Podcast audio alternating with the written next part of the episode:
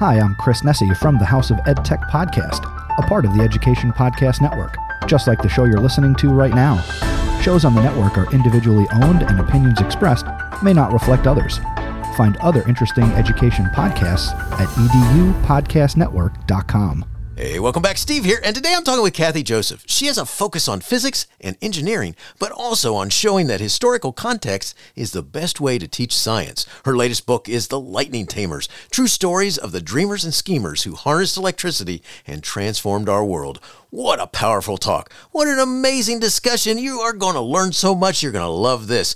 And uh, by the way, before you go, it'd be so cool if you went to my website, stephenmiletto.com slash reviews and left a review for me. Could you do that? Say a few nice words, maybe give five stars. Hmm? Thanks so much. Enjoy the show. It's the Education Podcast, your favorite show, with lots of groovy guests and they share what they know. So crank it up to 10 and let your neighbors know that here's another show with Dr. Steve Miletto. Teaching, learning, leading, K 12. Teaching, learning, leading, K 12. Teaching, learning, leading, K 12. Ah, ah, with. Steve Kathy Joseph splits her time between writing her next book, making documentary videos based on her books for her YouTube channel, and giving talks about the history of science and the importance of context for learning science. Kathy attributes her novel's depth and breadth partially to her YouTube channel, Kathy Loves Physics. She uses her channel to test out her ideas in documentary form and learn from her brilliant viewers, making this book an interactive experience. Despite her simple video format, Kathy has hit a nerve, and her channel has over 9.5 million views. Oh my gosh, she's almost at 10 million views and over 145,000 subscribers. Woohoo! Yeah, wow. Kathy also puts all her scripts on her website and dives into other fascinating scientific topics on her blog, spanning a broad range of topics like the history of the Nobel Prize, the birth of wireless, and the early history of quantum mechanics. Kathy has earned uh, multiple degrees in physics and engineering and was a high school physics teacher. She is an alumnus of the University of Chicago, Penn State, and the University of Utah. Kathy lives near San Francisco with her fabulous husband, Mike, her amazing children, Alicia and Alex, and one very cranky cat, aptly named Brutus. Learn more at www.kathylovesphysics.com. Our focus today will be all kinds of stuff, but really taking a look at the role that history ha- plays in science and uh, so forth, and some great stories, as well as her latest book, The Lightning Tamers True Stories of the Dreamers and Schemers Who Harnessed Electricity and Transformed Our World. Kathy, thanks for joining me today. Say hi to everyone. Hi, everyone. And thank you, Stephen, for having me on. Well, I'm so glad you're here. And uh, I got to start this way. I mean, where'd your interest in physics come from? I mean, what, what made you say this is what I want to do?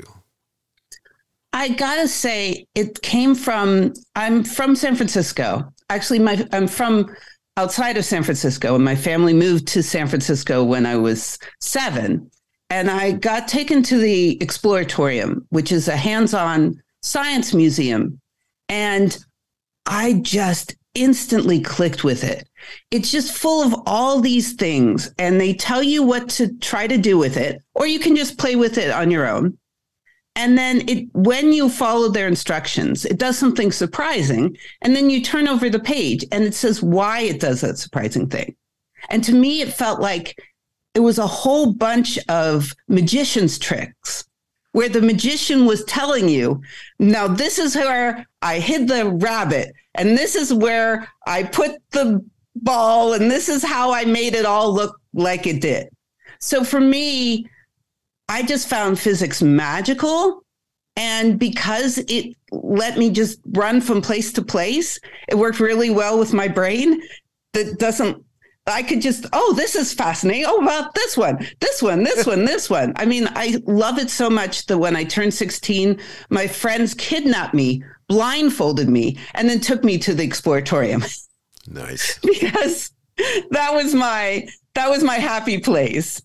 That's awesome. That's so cool. All right, so yeah, now I I got to tell you, and just as a note, you know, it's, it's, there's such cool things with with physics. I mean, I I, I have I had my share of blast with uh, learning it and understanding, and uh, you know, and then uh, then having it the more the one that's more experimental based, and then getting a chance to have the one that's more mathematics based. As I started learning how calculus played a role in it and stuff like this, and I still though am fascinated by just all the the cool properties that are out there and how people f- figured these things out. And I'm a former history teacher. I, I have a bachelor's and master's in history, and and uh, you know that was that was my thing. And and I say that because it's not not social studies. Not that there's anything wrong with that. That's not my point. but history. And this is so cool how you know in in your lightning tamers you history is part of science and it's just all there and i love that so you know, what i'd like to do is uh, you know when you wrote this book what did you what did you what really kind of stood out as something you learned while writing this book oh that's a fabulous question so what initially inspired me to write this book is that i was talking to a woman and she was asking me about what I did. And I told her about teaching physics in high school. And I'd mentioned that one of my, I'd asked my students where electricity came from. And one of my students proudly said the wall. And I'm like, the wall? And she's like, the plug in the wall. And I was telling her this story. And I asked the students, where this plug in the wall came from? And they had no idea. And so I told this woman the story, and she said that she might have thought of a generator or like a power station, but she wouldn't, she didn't know anything about what it meant. And she said something like, I'm not good at that stuff. I'm not smart enough to understand that stuff. And I'm thinking, this woman was clearly very intelligent. And it just hit me how many, how many adults go through schooling and they don't become scientists. And then they have such low scientific literacy. And then that does two things. One, it, it can make them feel like they're stupid, even though, you know, this woman was a lawyer, very successful. It wasn't she was stupid, it just was taught to her in a way that didn't stick with her and wasn't meaningful. And that also, it makes it really easy to fall for pseudoscience. Two things I don't like. so I thought, well, maybe I'll just try to write something where I use the history to teach the science, thinking it would be easier for people to understand if it had a, a story attached. But I didn't think I would learn anything new in physics. I thought I'd learn about the history and they would learn about the physics and the history. Like you know, I'm I have a lot of degrees. I'm like, I got this basic stuff. And I just over and over and over again, looking into the history, I learned so much. I, I it just every single part of it, it made it have more depth. It made it had more meaning. And sometimes I realized I kind of misunderstood something. And it was it was just I, I, found it magical. And i think that once i started after about a year i started a youtube channel because i asked a friend what i should do with myself. And she's like and i'm like should i start a blog? And she's like kathy you talk a lot. Start a youtube channel. Nice nice. So i did and i love it but also like i think that's why it resonated so much is because people don't expect the history with the real physics, but it it really does teach you the physics in a much more profound and deeper way and easier.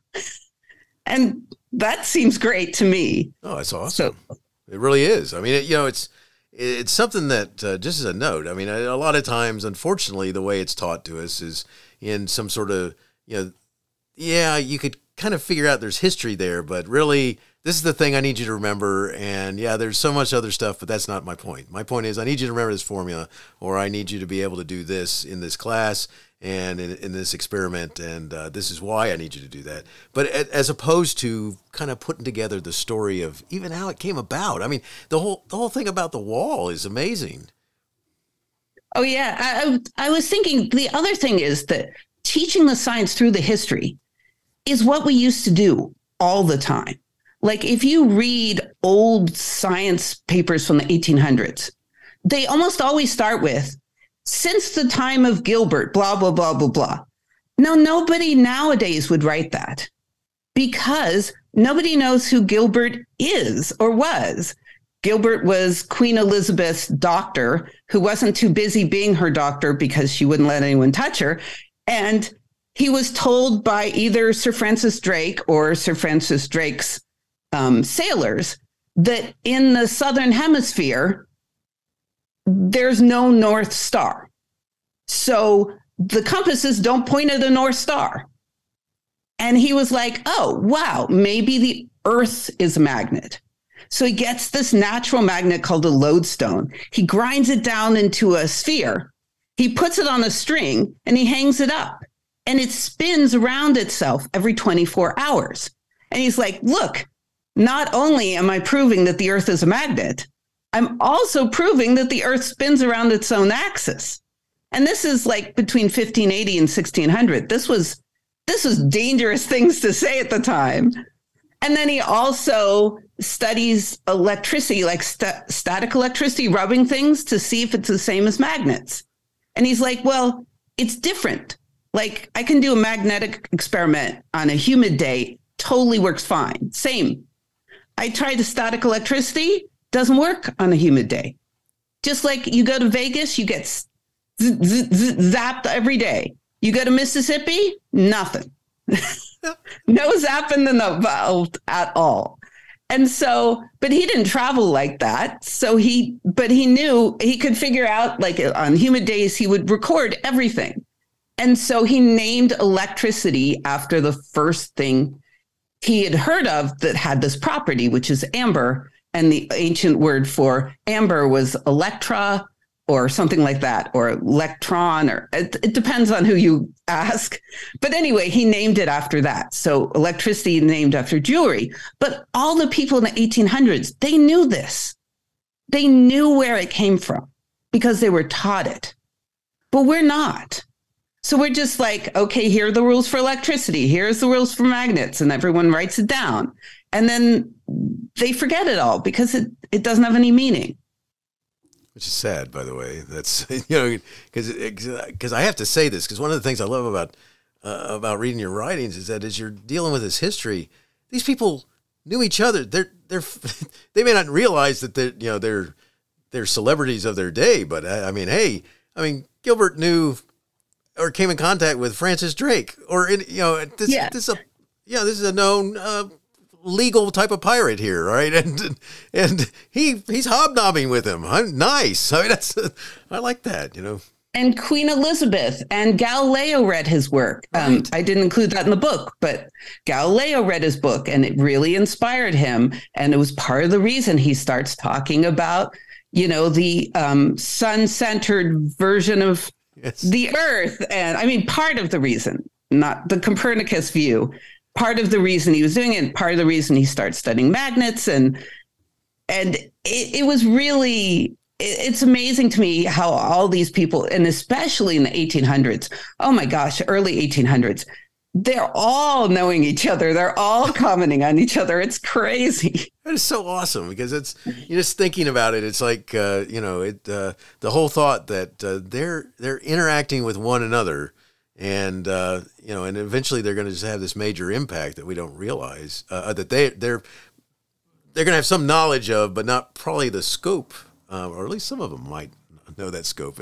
Just fascinating stuff. I, you know, one of the things I got to get back to, and ask you though is, I mean, why do you think that we don't know those stories today, or I mean, why why is it that we don't really know the history? I mean, why do you think that it's not taught?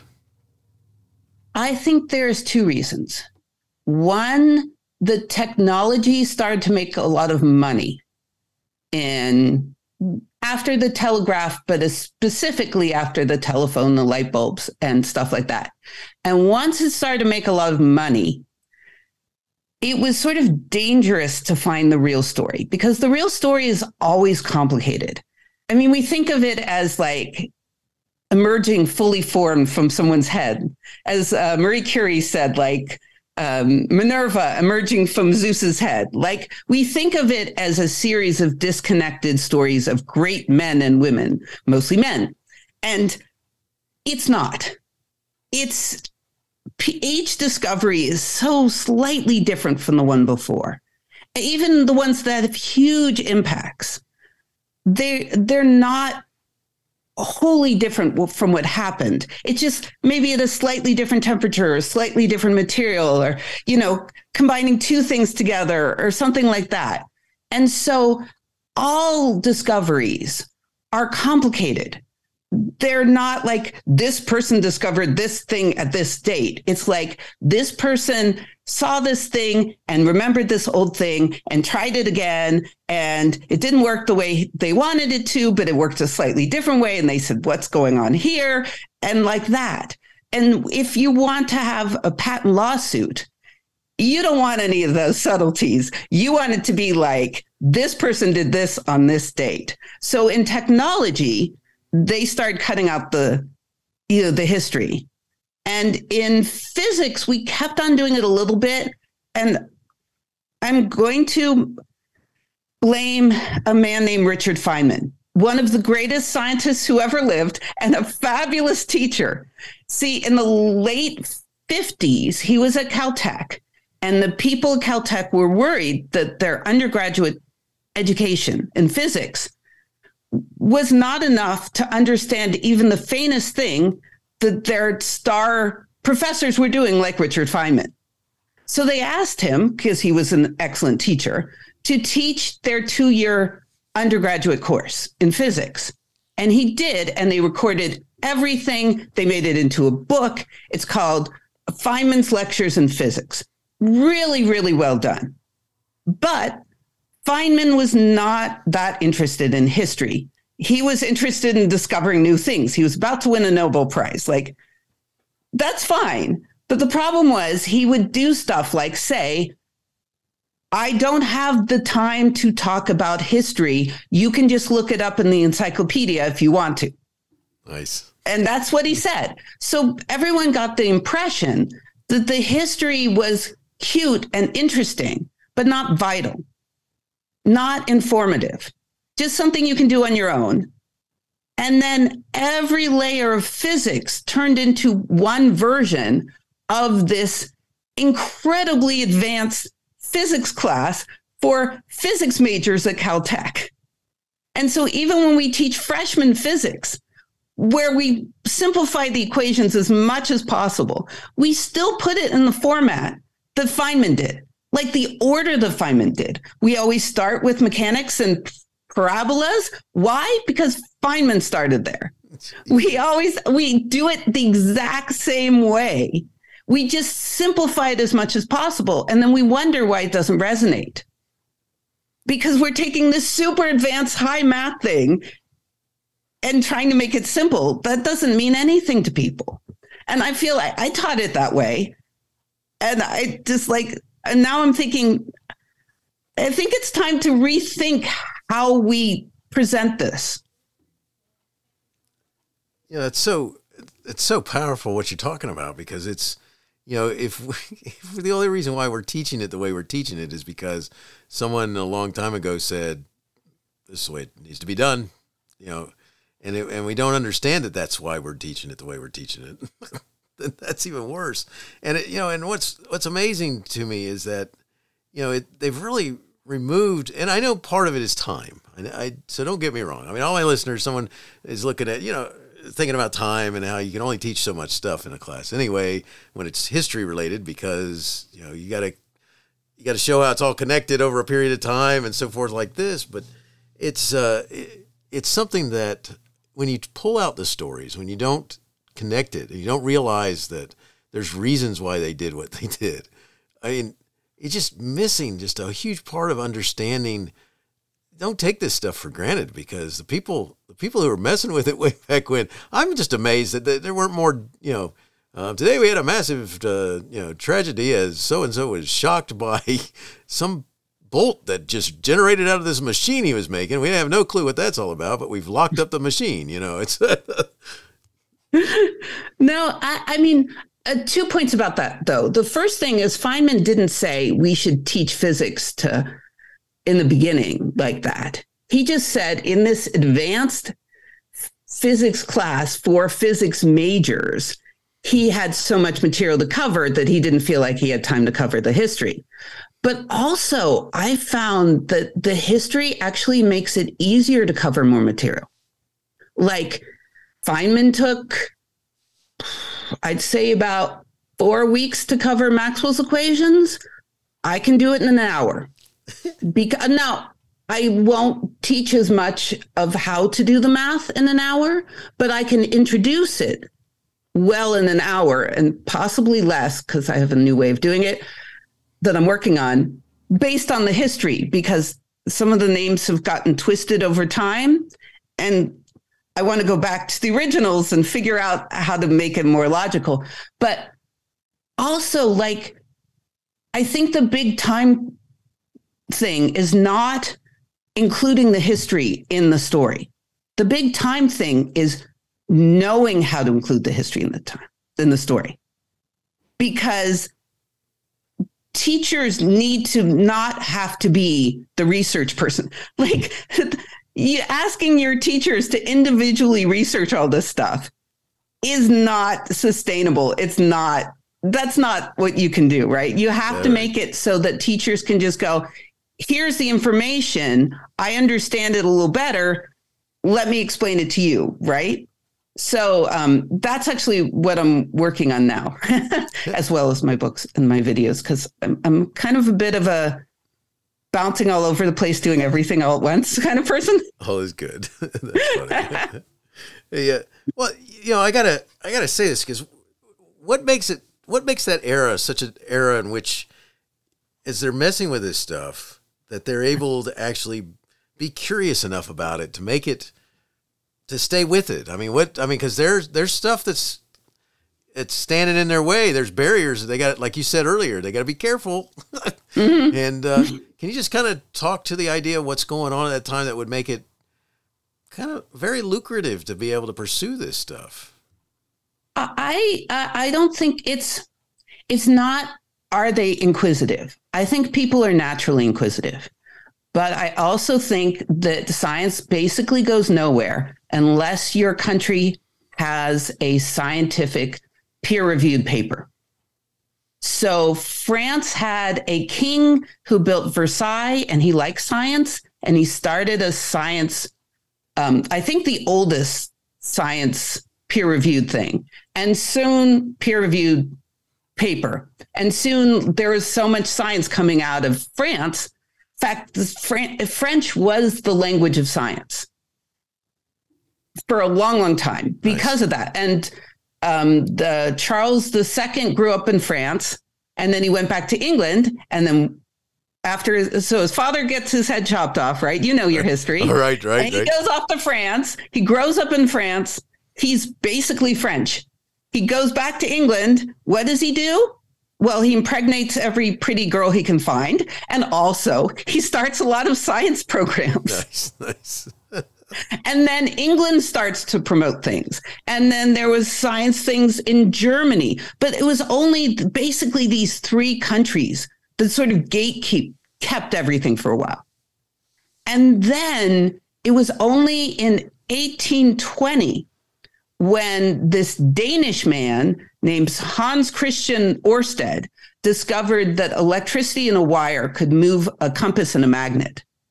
And that that connection between electricity and magnetism is it that that was the spark. It was just going slow and you know people were discovering one thing or another thing another thing and then 1820 hit and then suddenly the like the engines are revving and then everyone's just going.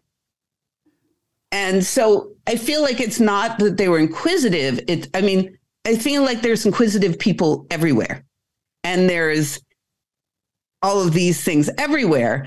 But once you have a system where people can get paid for their work, and or do you know what I mean? There's and there's ways for yes. people to promote it then suddenly it blossoms. And the United States, it was because a bunch of people made a ton of money during the Civil War. They made a ton of money with the trains and the whatever. And those people like, well, I made money with trains. Let's try electricity. Let's try this. And they promoted a lot of people who had a lot of crackpot ideas, but also a lot of people who had great ideas.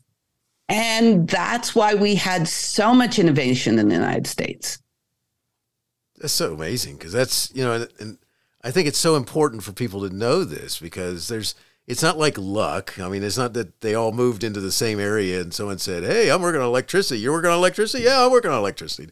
No, it didn't work that way. I mean, it's and and there's no rules in those. There's no, you know, there's no OSHA. I guess is what I want to say. There's no, you know, they're not worried about falling off a ladder, and if they did, they don't do that one again. And then there, and there's, I mean, there's this this cool stuff that it, eventually is going to have such a role in our lives. And you know, one of the things that I think is amazing is that you include this story about whether they could reanimate a frog or not. And I think that's so cool because there's people who thought that they could actually use the that the body had electricity inside of it, and we can use that to bring a dead frog back to life again. So, or a dead person, but in a way they were right, right?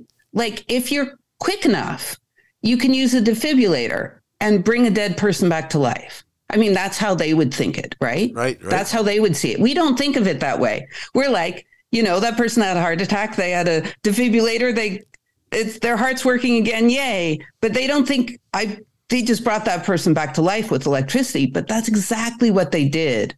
Yeah. So it's it's amazing to look back on how these things evolve and rethink what we take for granted. And I think that's one of the joys of learning it through the history is that it's more meaningful because it you can look at your everyday life and see it in a different way. It's so cool because uh, you know it is. It, we take it for granted, and so we kind of avoid the the history, or we know a little bit about it, but not enough. Just like you know, one of the people that you can't have this discussion about without uh, mentioning Tesla at some point. And uh, well, people know Tesla today for another reason, but they're not quite sure. I'm pretty sure he existed in history, but I'm not quite sure uh, what that was all about. But it's uh, it's a car now, so uh, you know, I you know I, I just think it's. Um, an aspect of our, you know of what we know and don't know, and what we allow into our into our our worlds um, about something so important because you think about what I mean, being able to have light at night in a house, um, just the ills that it cured and the the stuff that allowed to take place because now you had light past a time in which uh, you're struggling to see anything. So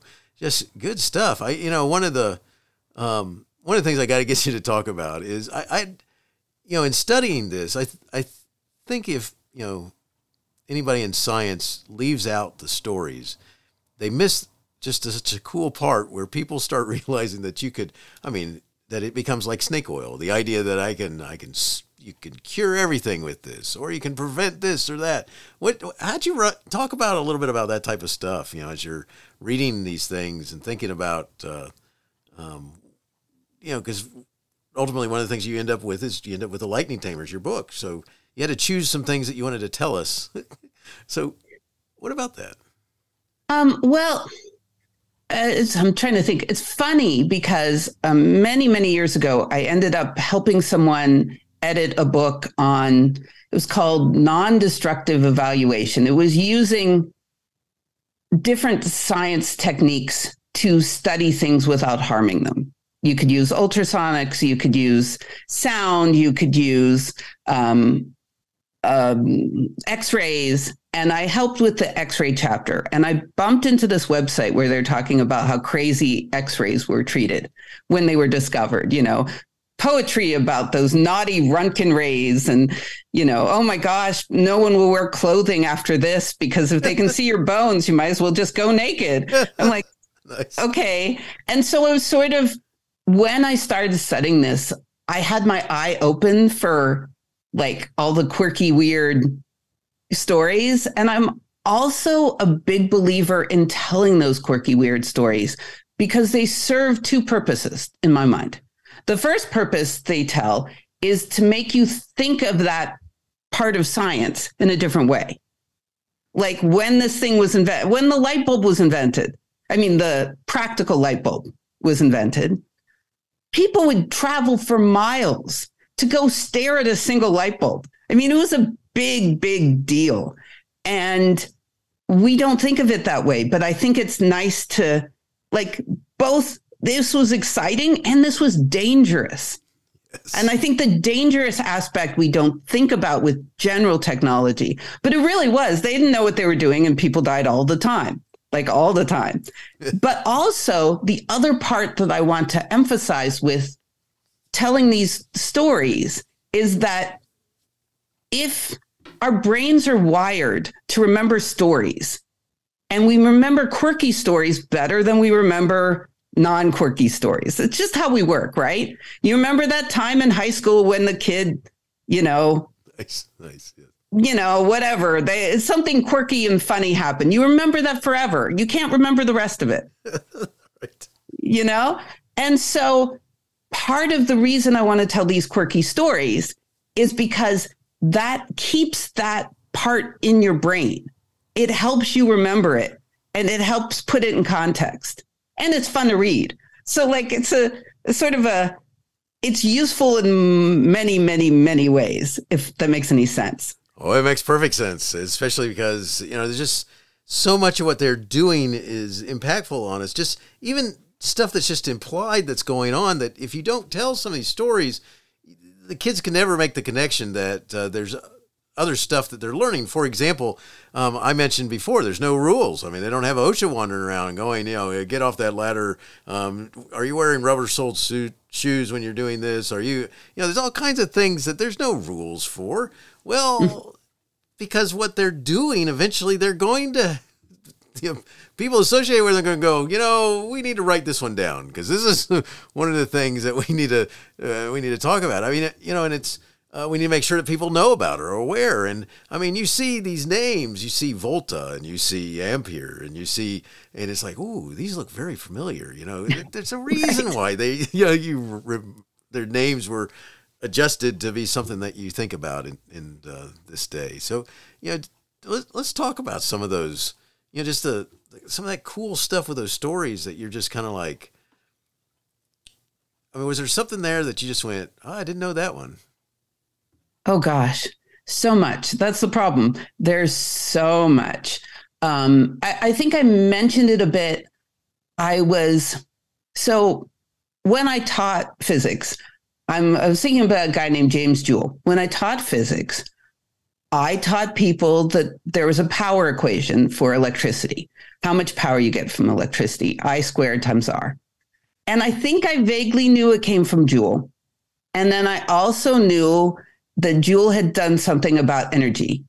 And he had this thing that was dropping down and it made a paddle wheel spin and it heated up the water. But I didn't know why, what he was trying to convince people of. And I didn't know there was any connection between these two things.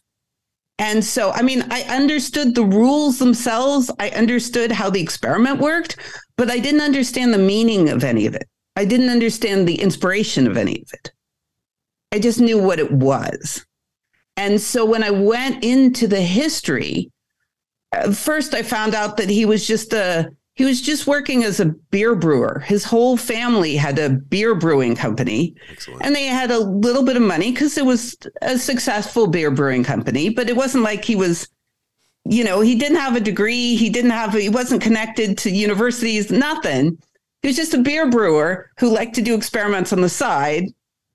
Um, and he happened to be, have a tutor who was um, something Dalton, I forget his first name, who came up with the idea of atoms.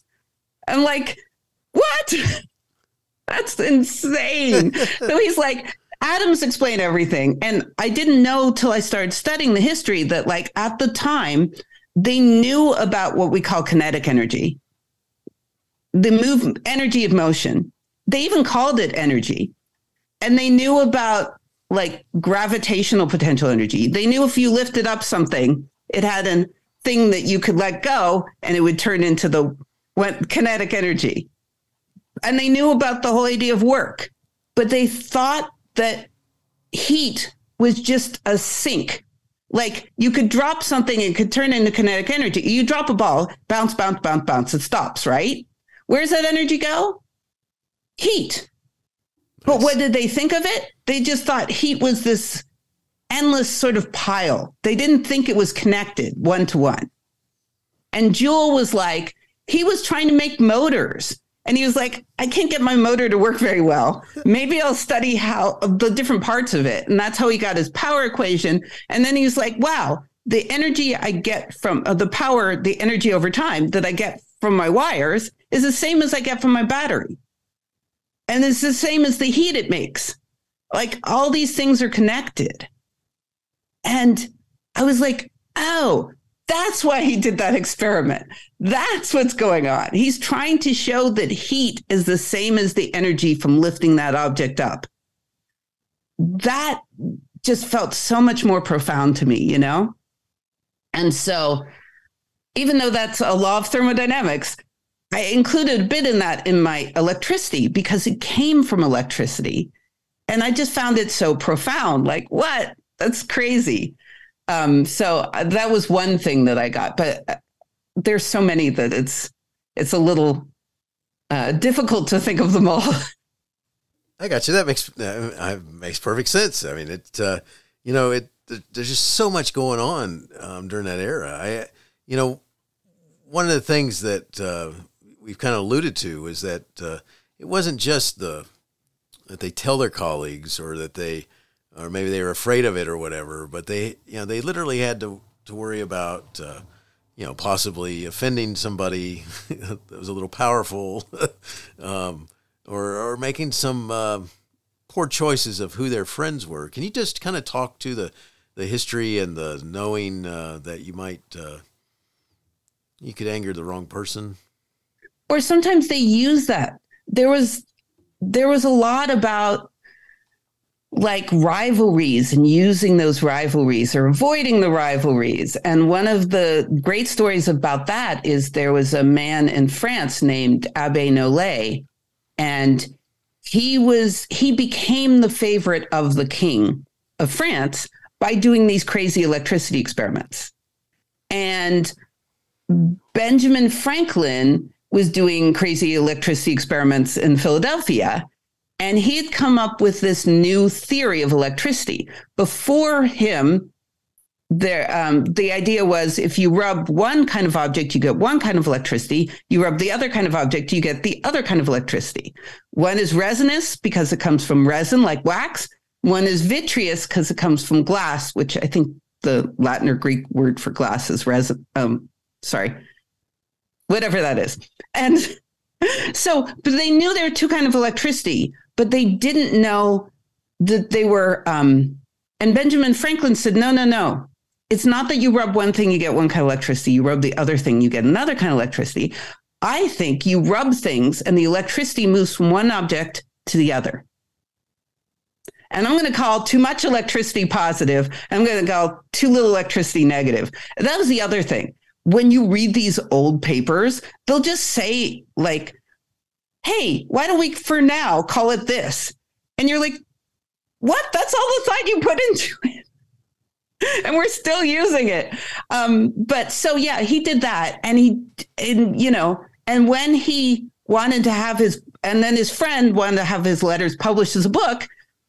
And when he wanted to have it published in France, he didn't give it to Abbe Nollet because he knew Nollet would hate it because it was a different theory than the thing he'd been promoting this whole time. Right? So he gives it to Nollet's rival, nice. who hires some people to do great demonstrations. And every time they do the demonstration, they go, This is from Philadelphia. These are the Philadelphia experiments. Even uneducated, low class people from the colonies. I mean, France didn't think lowly necessary, but you know, they thought less of people living in colonies. They even they can do better than you, Mister Nollet, uh, Monsieur Nollet. And so, I mean, and that's part of why they tried to, you know, get electricity from a cloud, not with a key and a kite, but with a pointed stick. All of these things are connected. And then when Ben Franklin came to France to try to get money, he totally amped up that whole I'm just an ignorant colonist. He wore this like coonskin hat and he's like, he didn't even try to have a good French accent. He was just like, I'm just an ignorant country bumpkin from Philadelphia. Like it wasn't our biggest city. wow, wow, wow, wow, wow. That's uh, something else. I, you know, I, I think that, uh, I mean, I want to remind everybody that uh, we're going to start kind of taking a look at a little bit more at your book. Um, and the book is called The Lightning Tamers. And, uh, you know, one of the things that's just amazing to me is that you didn't end up with more people dying from just exposing themselves to these types of experiments. I mean, you know, it's, uh, um, I mean, what do you think about that? Well, honestly, I think they didn't mostly die because they didn't, it was really hard to make this stuff powerful. It took them a long time. So mostly they could mess around all they want and the worst thing they got is a bad shock that they didn't want to get again for the kingdom of france like you know with uh, there's this jar that uh, Nollet called an, a leyden jar we call it a capacitor and, or condenser and like it can store charge and give you pretty bad shock afterwards and he would shock like 150 soldiers at a time and monks in their outfits and, you know, for the entertainment of the king. And I'm sure it hurt, but I'm also sure it's really hard to kill someone with that. Like they tried to kill animals and they're like, we can kill a little bird, but that's all we can do. And I'm like, okay, please stop. But also, like, even though it was dangerous, it wasn't that dangerous for a really long time. And so that's why when they discovered x-rays and radium they were like oh this is fine. There's no it just didn't seem logical that it, any science would be dangerous. I mean occasionally it's dangerous but compared to their regular life it really wasn't that dangerous you know one of the things that i just think is amazing is that even though there's they're not killing themselves and there's there are people who are charlatans and they've figured out it's kind of a social status to have somebody shock you at one time or you know whatever cures you know ills may be cured because of whatever they're doing. As we come forward there's so many things happening and you know it's it's interesting because like you you mentioned specifically i gotta i gotta mention a couple of these before we finish up. I mean um, you know michael faraday is a name you cannot talk about in this you can even if you know nothing about Michael Faraday, you've probably heard on some show somebody talk about a Faraday cage or something like this. You've probably heard them mention him, whether it's real science or not. They've probably brought his name into it, and that and he exists today. But you bring out this this stuff that it's highly possible that uh, he never had any impact on the world just simply because he had all kinds of other things going on in his life. And I was I thought that was cool. I, I I find I I was surprised that Faraday was so ridiculously influential. And part of the reason that we've heard of the Faraday cage, but most people haven't really heard of him, is he was also very, he was a very um, religious man and a very, very much against superficial adornments.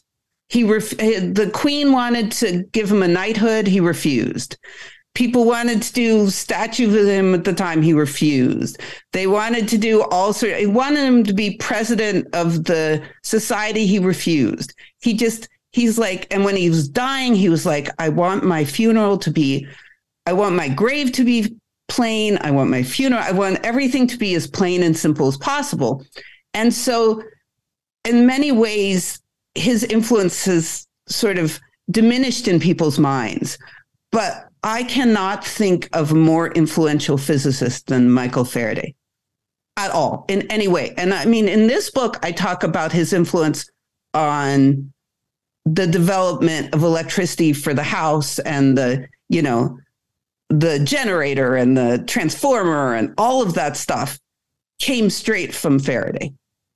But also, and all the names, I mean, like all the names cathode and anode and ion. And I mean, just like dielectric, eh, everything. But then also, he also not only came up with, he was also a very, very, very influential theoretical physicist with no math skills. But he came up with the idea of electric fields and magnetic fields, and that light was an electromagnetic wave. And he was the reason that a guy named James Clerk Maxwell wrote what's called Maxwell's equations. And that's the reason that Hertz discovered the radio wave. He said, I did this to prove Faraday Maxwell's theories correct. And so we we're doing this because of Faraday in in multiple ways.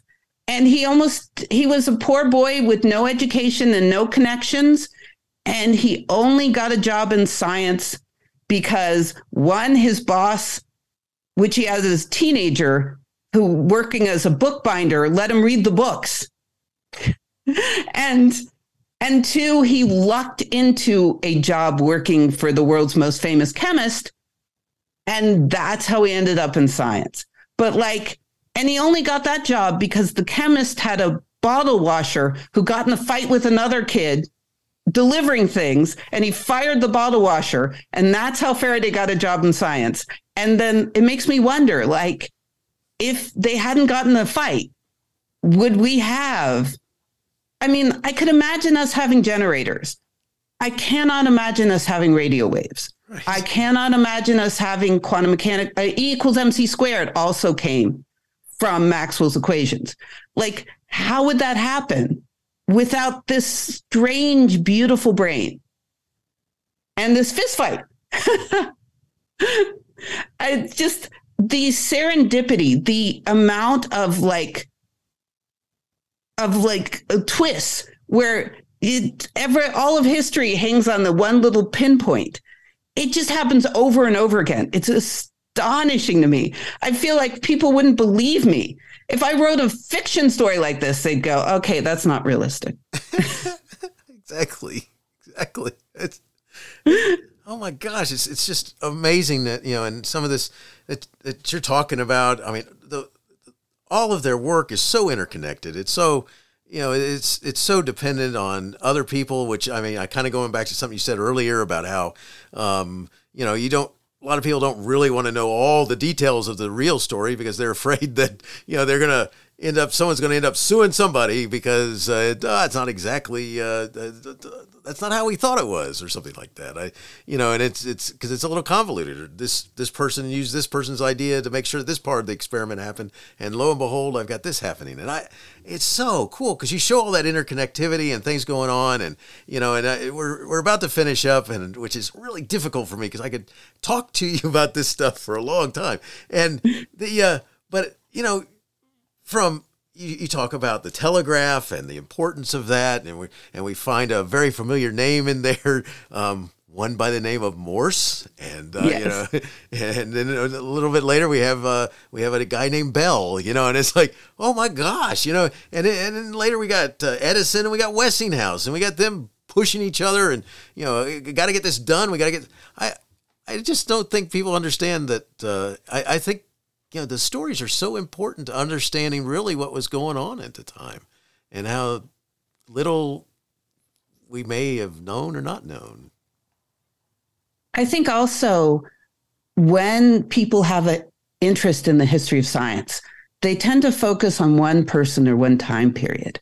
And I think that's a big mistake because if you only focus on that time period, it's easy to get diverted by the claims they were making at that time. And especially when people are inventing things that can make money with it, they tend to exaggerate what they've done. And certainly that's true with Edison and or what they can accomplish. And so it makes it so it's difficult to know what's really going on. And it's so much easier if you start earlier. If you start earlier, you can see how it evolves. You can see what they did versus what they claim they did. And I think that the just focusing on one time period gives a distorted view of the history. So people think, well, I know the history. I read a few biographies about these two people. I'm good. And almost all of them are so, you know they'll start in maybe 1860 i'm like that's not that's not a good place to start you should start in 1580 um, in my view Um, nice, nice. I like that. Let's leave out a whole bunch of stuff that if if you don't start in the right places, because there's just all all important to what eventually comes out of it, which is, you know, the power coming out of the wall. right. Or any kind of science you're discovering. I mean, or talking about. Right. It all was evolved from way before that. You know, if we're talking about X-rays, we shouldn't start with Röntgen.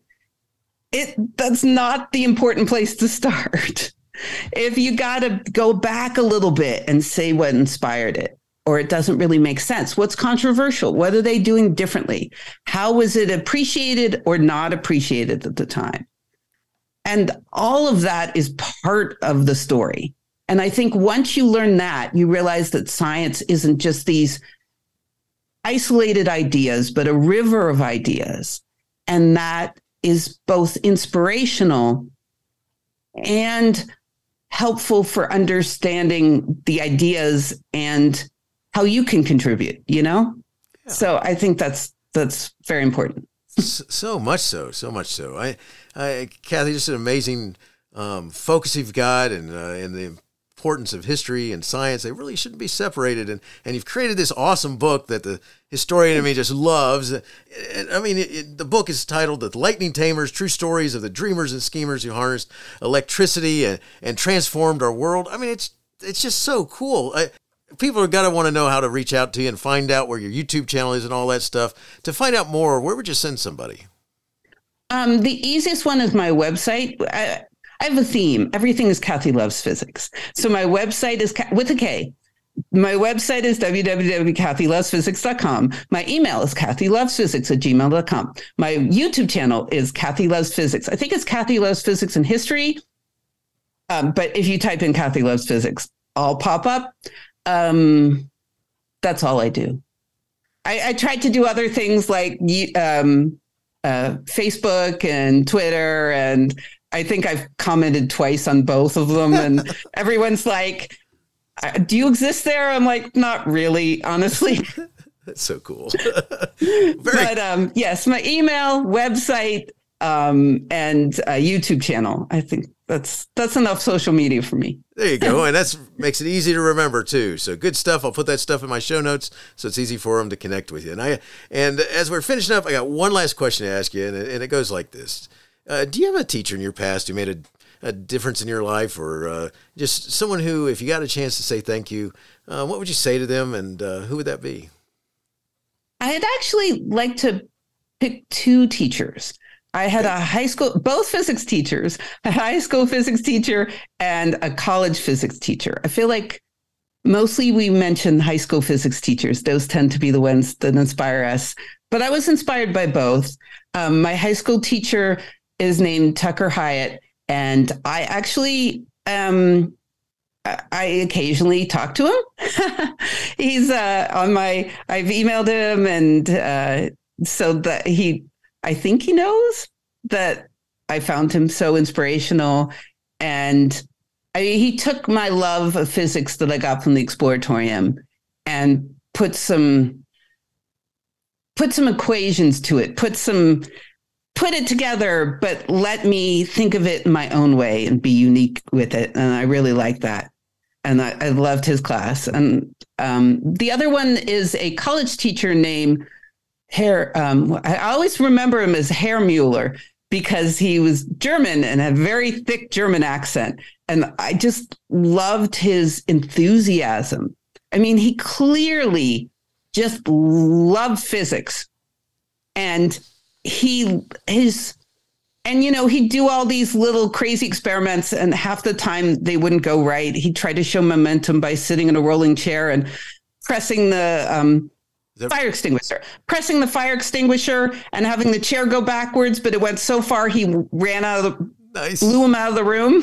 and I'm like, I love it. I love all of this. I love the enthusiasm and the fact that he just he clearly knew a lot of physics. He was really advanced physics, but his love for the subject still shined through. And it kind of taught me that you can do the advanced stuff and still love it, you know?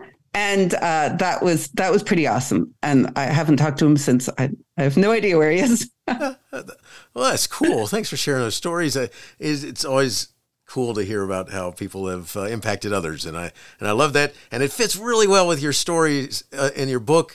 Um, you know, the, the book's just amazing because you bring back the understanding that that history and science they go together, and you gotta you can't leave that out because otherwise it's just boring and it's not boring and, and, especially not what they're doing and then you learn a little bit more about who these people were and the stuff that was going on in their lives. I mean thanks so much for talking with me kathy. Your book the lightning tamers true stories of the dreamers and schemers who harness electricity and transform our world is awesome. Um, you know what an amazing look at uh, our world that uh, and so, so much stuff we take for granted.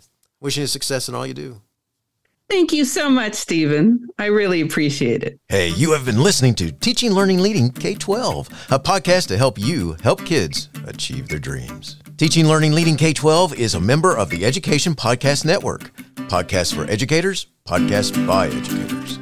Teaching, Learning, Leading K 12 is a member of the podcast network based in Canada called Voice Ed Radio. Voice Ed Radio, your voice is right. The opinions expressed on Teaching Learning Leading K 12 are those of the guests and host. Teaching Learning Leading K 12 is intended to share ideas, advice, and suggestions.